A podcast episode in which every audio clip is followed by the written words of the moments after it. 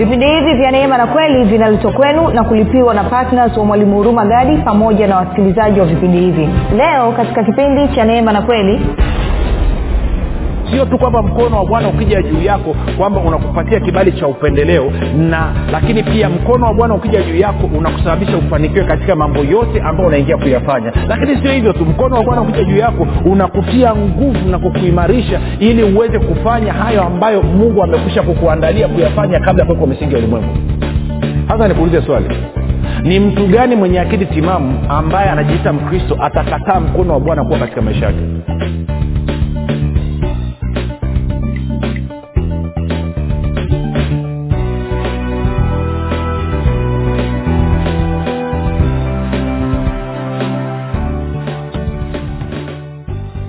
popote pale ulipo rafiki ninakukaribisha katika mafundisho ya kristo kupitia vipindi vya neema na kweli. Jina langu naitwa huruma gadi. Nina furaha kwamba umeweza kuungana nami kwa mara nyingine tena ili kuweza kusikiliza kile ambacho bwana wetu yesu kristo ametuandalia siku ya leo.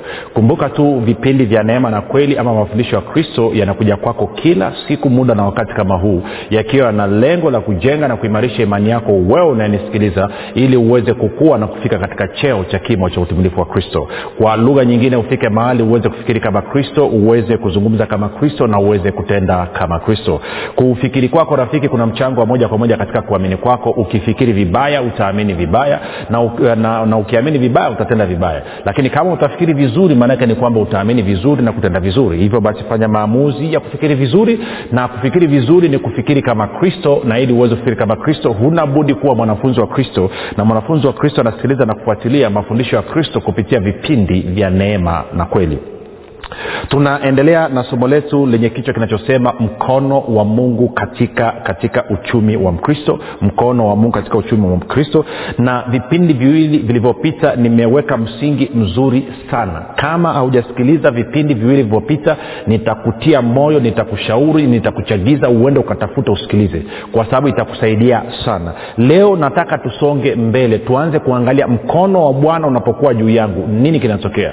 Kwa sababu okay na uletaje huo mkono wa bwana juu ya maisha yangu. Na mkono wa bwana unapokuja juu ya maisha yangu nini kinatokea katika maisha yangu katika watoto wangu na katika uchumi wangu? Kwa sababu haya ndo maeneo matatu ambayo tunayaangalia.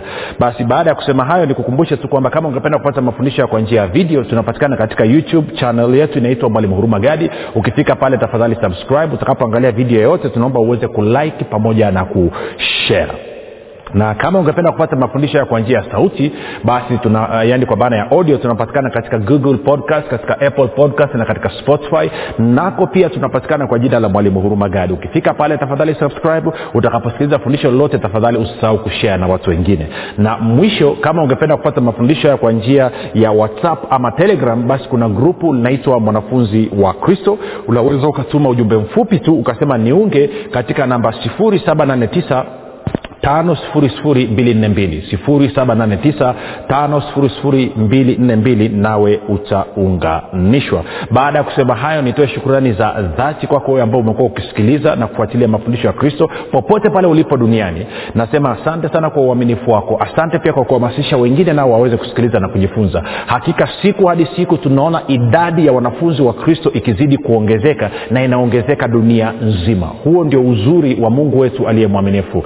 Ni nikupe pongezi kabisa wewe ambao unanisikiliza kwa mara ya kwanza. Najua ni mungu ndiye amekusababisha ukutane na fundisho hili ukutane na mafundisho ya kristo. Na nikupe angalizo dogo tu kwamba mafundisho ya kristo yako tofauti na mafundisho ambayo umezoea kuyasikia. Kwao ukikutana na kitu ambacho ukaona kinaleta mgongano katika kufikiri kwako ama kuamini kwako baada ya kukasirika na kuzima redio ama kutoka kwenye grupu tafadhali nipe siku tatu mfululizo za kunisikiliza. Ninaamini roho mtakatifu atashughulika na moyo wako. Na mwisho utaanza kuona kwamba ukristo sio mzigo wala sio mateso tena. Utaona ukristo ni maisha mazuri maisha ya wokovu ni maisha ya furaha kuu ambayo mungu ametuandalia. Niitoe shukurani za dhati kwako wewe ambaye umekuwa kufanya maombi kwa ajili yetu sisi. Namshukuru sana mungu kwa ajili yako. Namshukuru sana mungu na kumpa sifa na utukufu kwa ajili ya kwako wewe. Kwa maana umekuwa ukifanya maombi kwa ajili ya kwangu mimi pamoja na timu yangu lakini pia umefanya maombi kwa ajili ya wasikilizaji wa vipindi vya neema na kweli. Kumbuka unapofanya maombi tu simamia waefeso mlango wa kwanza mstari wa 17 hadi wa 23 na wakolos wakolosai mlango wa kwanza mstari wa tisa hadi kumi na moja. Nikutie moyo tu kwamba maombi yako yanaleta tofauti kubwa sana. Tunaona maongezeko ya wanafunzi dunia nzima. Kwao maombi yako sio tu kwamba yanaathiri wasikilizaji wa mafundisho katika taifa la tanzania lakini hata nje ya mipaka ya tanzania. Kuna wanafunzi kutoka katika nchi mbalimbali nchi chungu mzima ambazo wanasikiliza na kufuatilia. Kwao nakupa ongera sana. Na mwisho namshukuru mungu sana kwa ajili yako wewe ambaye umekuwa ukichangia gharama za injili kwa njia ya redio. Kwa sadaka yako ya upendo umekuwa ukitoa kuhakikisha kwamba injili inawafikia wengine kwa njia ya redio. Kumbuka sio kila mtu mwenye uwezo wa kuwa na smartphone kuwa na simu ya kisasa. Na kwa maanao kuna wengine namna pekee ambao wanaweza kufikiwa na kweli ya kristo ni kwa njia ya redio. Kwao wewe unapoamua kutoa sadaka yako kidogo ya upendo na kusema yes hii iende ikaguse maisha na kuhakikishia maisha ya watu wanabadilishwa kumbuka mungu ni mwaminifu. Hata ruhusu unachokitoa kisitumike sawasawa na lile kusudi ambalo alikusudia. Kwa hiyo nakupa ongera sana. Na kama haujafanya maamuzi ya kuwa ya patna vipindi vya neema na kweli basi hebu chukua maamuzi ingia kwenye maombi muulize mungu akuambia ndio basi fanya mambo achukua hatua stahiki. Baada ya kusema hayo sasa nataka tuendelee na somo letu. Moja kwa moja tuende kwenye ezra mlango ule wa nane. Tumekuwa tukiangalia mambo kadha wa kadha. Nitasoma tena mstari ule wa ishina moja hadi wa ishina tatu alafu tutanyofoa tena leo vitu vichache alafu tutachambua. Nami najua safari yetu ya namna ya kuuleta mkono wa mungu uingie katika uchumi wetu itakuwa imekaa namna mzuri kabisa mzuri mzuri. Anasema ndipo nikaamuru kufunga hapo penye mto ahava ili tupate kunyenyekeza mbele za mungu na kutafuta kwake njia iliyonyoka kwa ajili yetu sisi wenyewe na kwa ajili ya watoto wetu na kwa mali yetu yote. Kwa hiyo anasema tumefunga na kunyenyekea mbele za bwana. Niweke angalizo kidogo hapo. Unapofunga okay kujinyenyekeza mbele za mungu njia mojawapo ya kunyenyekeza mbele za mungu njia mojawapo sio njia pekee ni kufunga. Unapofunga inawezekana umeamua kufunga siku moja umeamua kufunga siku mbili siku tatu inategemeana mwenyewe na kiu yako. Unapofunga na kwenda kuingia kwenye maombi chumba cha sirini mbele za mungu wako ni njia mojawapo ya wewe kunyenyekea. Na bibilia imeweka wazi kabisa kwamba watu watakaponyenyekea na kumtafuta bwana uso atawasikia. Kwa hiyo unapofunga ni njia mojawapo ya kudhihirisha kwamba wewe unanyenyekeza mbele za mungu. Tunakwenda sawasawa sasa zingatia kufunga hakumbadilishi mungu. Kufunga hakubadilishi mawazo ya mungu. Mungu habadiliki. Kufunga kuna kubadilisha wewe. Si kabla haujafunga jibu la mungu ni ndio. Wakati umefunga jibu la mungu bado ni ndio baada ya kufunga maanaake kufungua ukishafungua jibu la mungu bado ni ndio.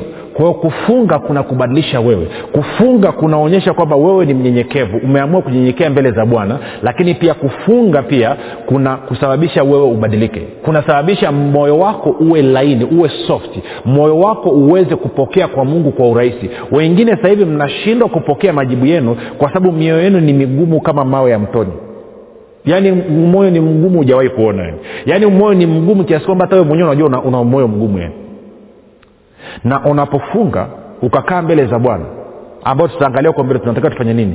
Inasababisha mabadiliko. Okay nitarudia hapo tutakuja kurudi hapo tuiache hapo kwanza. Sasa kumbuka anasema kwa ajili yetu sisi wenyewe na kwa ajili ya watoto wetu na kwa ajili ya mali yetu yote. Na nikizungumzia mali hapa nazungumzia uchumi kwa hiyo bibilia inatuonyesha wazi basi nina uwezo wa kunyenyekeza mbele za mungu kupitia mfungo nikamtafuta bwana uso kwa ajili ya kwangu mimi kwa ajili ya familia yangu na kwa ajili ya uchumi wangu. Na wengi mnanisikiliza sasa hivi wengine mna changamoto kuhusu watoto wenu. Wengine mna changamoto kuhusu uchumi wenu.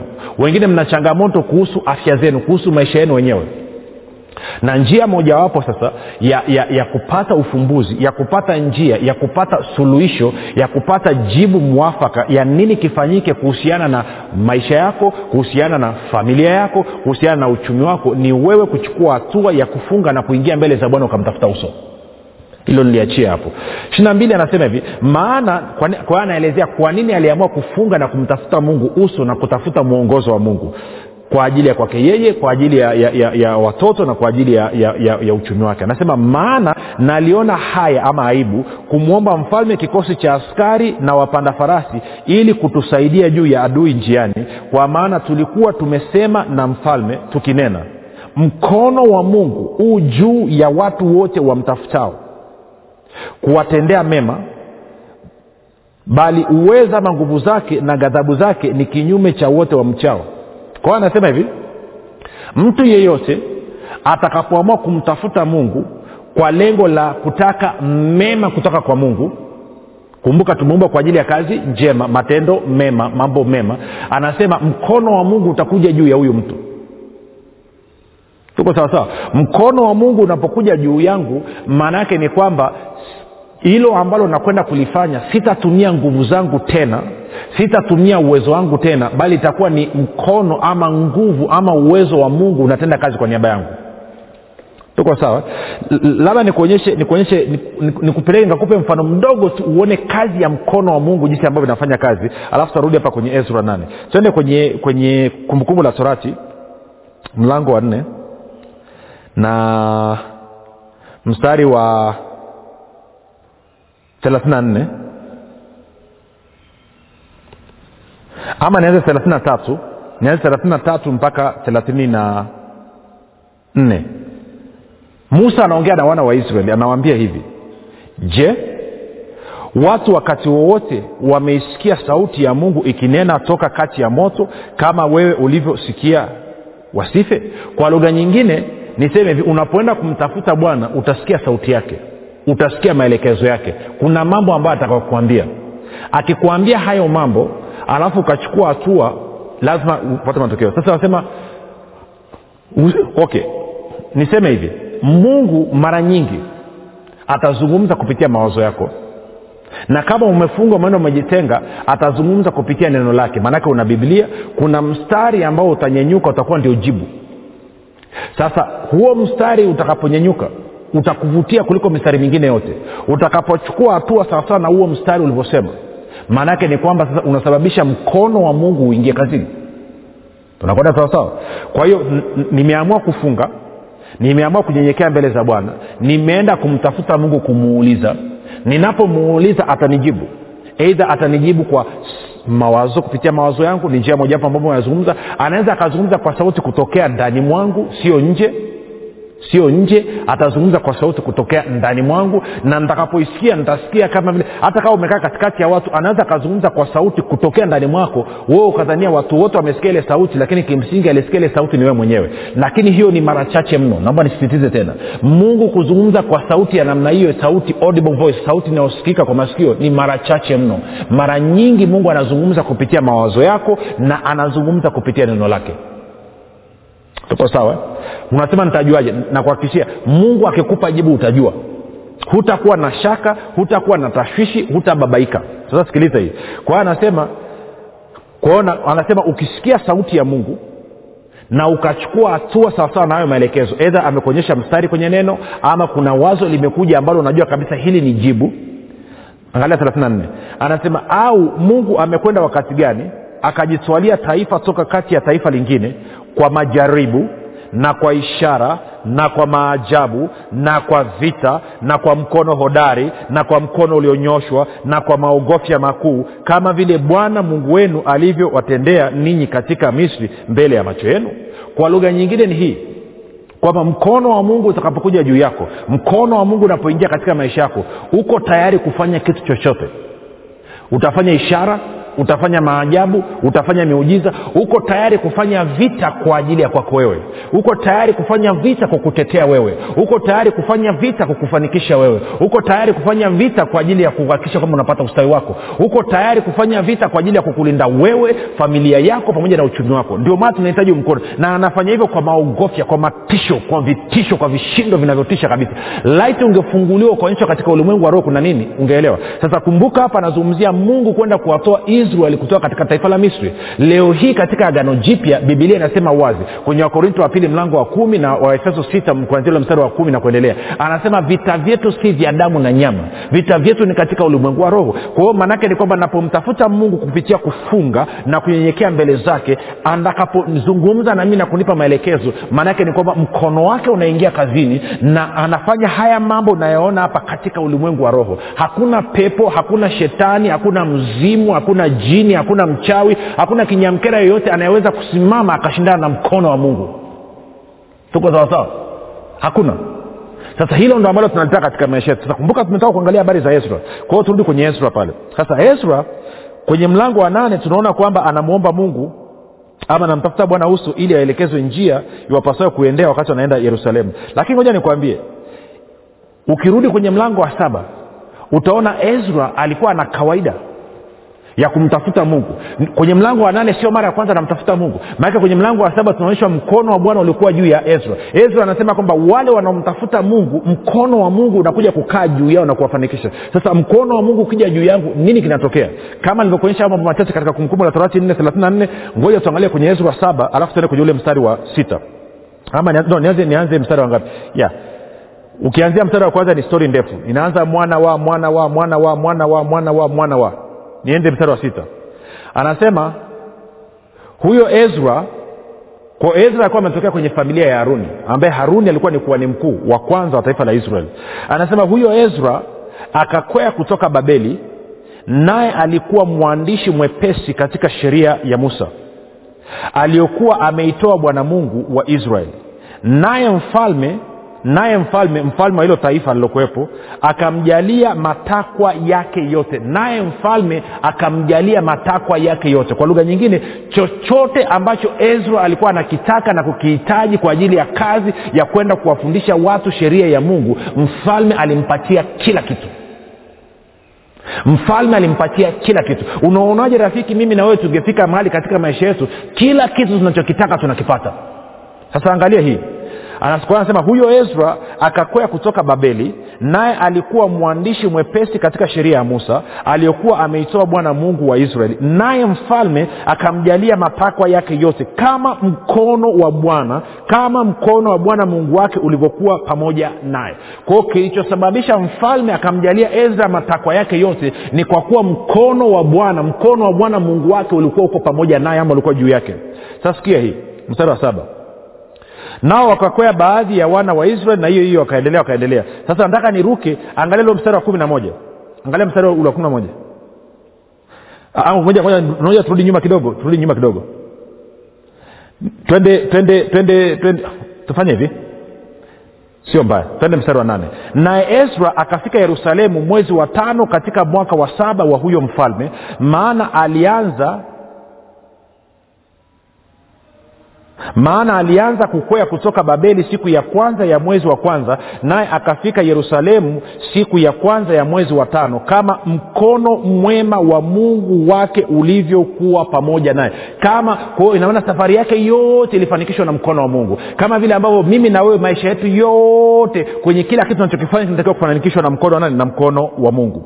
Alafu angalia mstari wa kumi. Anasema kwa maana ama kwa sababu huyo ezra alikuwa ameuelekeza moyo wake kuitafuta sheria ya bwana na kuitenda na kufundisha maagizo na hukumu zake katika, na hukumu katika israel. Kwa hiyo anasema moyo wa ezra ulikuwa umeelekea kwa bwana. Sasa sikia mstari wa kumi na moja basi hii ndiyo nakala ya waraka mfalme artashasta aliyompa ezra kuhani mwandishi namu mwandishi wa maneno ya amri za bwana na wa sheria zake aliyowapa israeli. Sasa pos kidogo unisikilize kitu, kitu rafiki. Anasema hivi ezra alielekeza moyo wake kumtafuta mungu.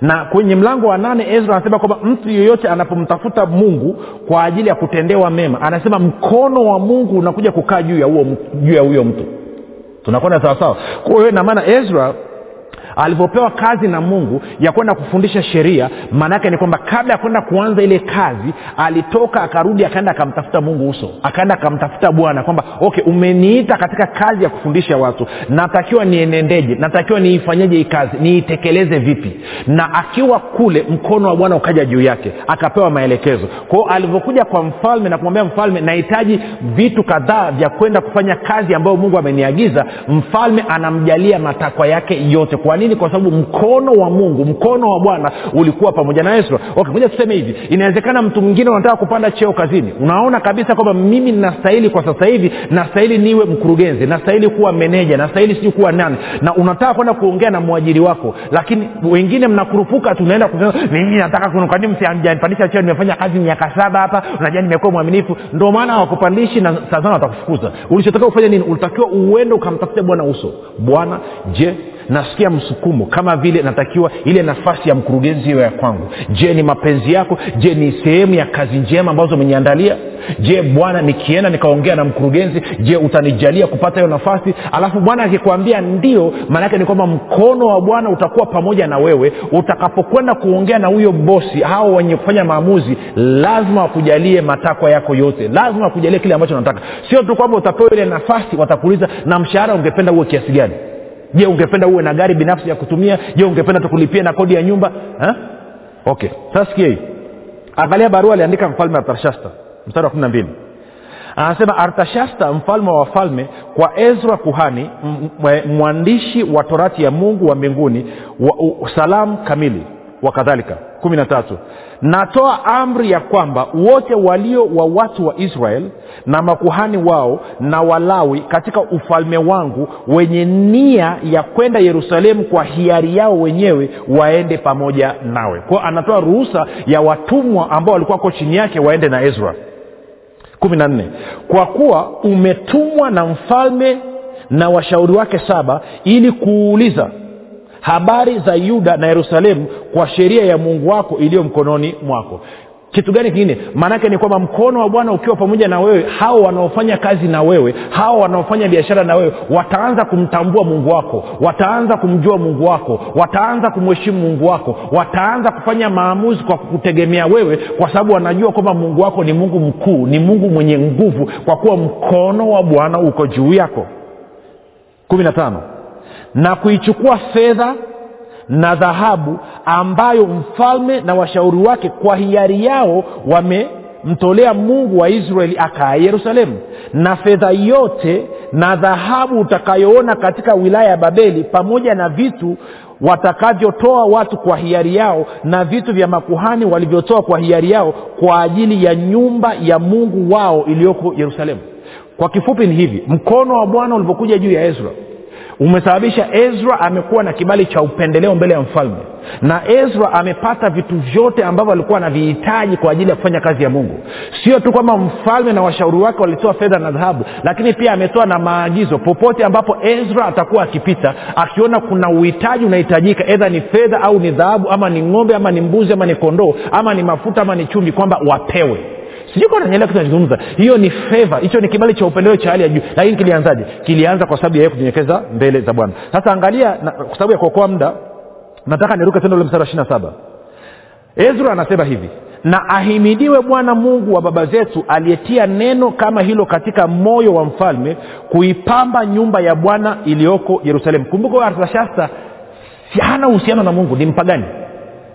Ishiri na nane anasema naye amenifikilizia rehema zake yaani mungu amenisikilizia rehema zake mbele ya mfalme. Tafsiri nyingine anasema neema zake. Moja huu mstari wa ishiri nane hapa nikusomea kwenye nani hicho kipengele cha kwanza kwenye biblia habari njema. Anasema hivi kwa fadhili zake mungu nimepata msaada wa mfalme na maafisa wake wenye uwezo mkuu nilijipa moyo kwa kuwa mwenyezi mungu mungu wangu alikuwa pamoja nami. Hata niliwakusanya nil, nil, nili viongozi wa israel ili warudi pamoja nami. Suv anasema hivi. Naye amenisikilizia rehema zake mbele ya mfalme na washauri wake na mbele ya wakuu wote wa wafalme wenye mamlaka nami nikatiwa nguvu kwa kadiri ya mkono wa bwana mungu wangu ulivyokuwa pamoja nami nikawakusanya wakuu wote katika israel ili wakwee pamoja nami. Kwa hiyo anasema sio tu kwamba mkono wa bwana ukija juu yako kwamba unakupatia kibali cha upendeleo na lakini pia mkono wa bwana ukija juu yako unakusababisha ufanikiwe katika mambo yote ambayo unaingia kuyafanya. Lakini sio hivyo tu mkono wa bwana ukija juu yako unakutia nguvu na kukuimarisha ili uweze kufanya hayo ambayo mungu amekwisha kukuandalia kuyafanya kabla ya kuwekwa misingi ya ulimwengu sasa nikuulize swali. Ni mtu gani mwenye akili timamu ambaye anajiita mkristo atakataa mkono wa bwana kuwa katika maisha yake maanaake nini? Maanaake ni kwamba mkono wa bwana ukija katika maisha yako sio tu kwamba unakusababisha ujae kibali cha upendeleo lakini pia inasababisha na watoto wako pia wajae kibali cha upendeleo lakini pia inasababisha na biashara yako ama kazi yako pia ijae kibali cha upendeleo. Lakini mkono wa bwana ukija juu yako sio tu kwamba unakutia nguvu na kukuimarisha lakini pia utaimarisha na watoto wako utaimarisha na biashara yako. Lakini sio tu kwamba mkono wa bwana ukija juu yako utasababisha wewe ufanikiwe lakini itasababisha pia na watoto wako wafanikiwe itasababisha pia na nini na biashara ama kazi ya mkono wako kazi ulionayo uweze kufanikiwa. Kwao mafanikio kila mahali. Sio tu hivyo tu itasababisha kwamba wewe ustawi itasababisha na watoto wako kustawi itasababisha na biashara yako na kazi ulionayo kustawi. Swali langu ni moja tu. Lini utafanya maamuzi ya kuanza kumshirikisha bwana kumtafuta mungu kwenye kila hatua ya kila kitu ambacho anataka kukifanya? Ezra alifanya hivyo akaona matokeo ya ajabu. Fedha dhahabu wasaidizi watendakazi pamoja na wakaja watu wa kila namna fikiria kwenye biashara yako ukapata mtaji ukapata connection ukapata wasaidizi watendakazi wa kufanikisha biashara. Lakini kama unanisikiliza unasema natamani hayo na hauna uhusiano na mungu kupitia yesu kristo nakupa fursa. Fanya maombi yafuatayo. Sema bwana yesu nakukaribisha katika maisha yangu. Uwe bwana na mwokozi wa maisha yangu. Asante kwa kulikubali asante kwa kuwa mimi sasa ni mwana wa mungu. Amen rafiki nakupa ongera nakukaribisha katika familia ya mungu na ukabidhi mikononi mwa roho mtakatifu ambako ni salama naye ana uwezo wa kutunza na kufanikisha mpaka siku ile kuu ya bwana. Jina langu naitwa gani katika yesu kristo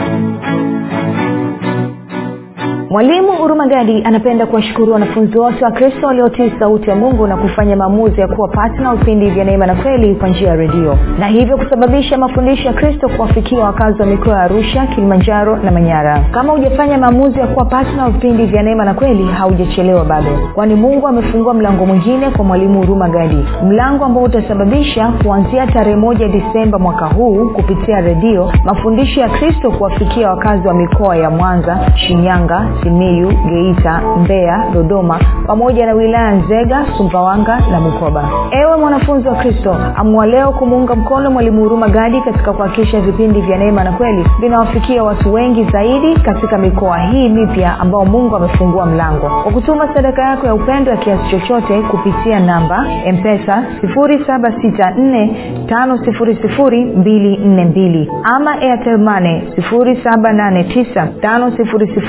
7895242 ama tigo pesa 6735242 nitarudia.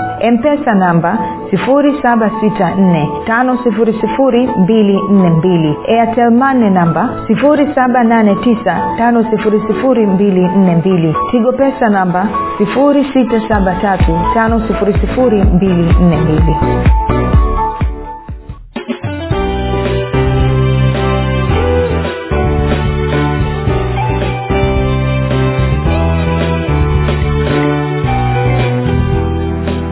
umekuwa ukisikiliza kipindi cha neema na kweli kutoka kwa mwalimu huruma gadi kwa mafundisho zaidi kwa njia ya video usiache kusubscribe katika youtube chanel ya mwalimu huruma gadi na pia kumfuatilia katika apple podcast pamoja na google podcast.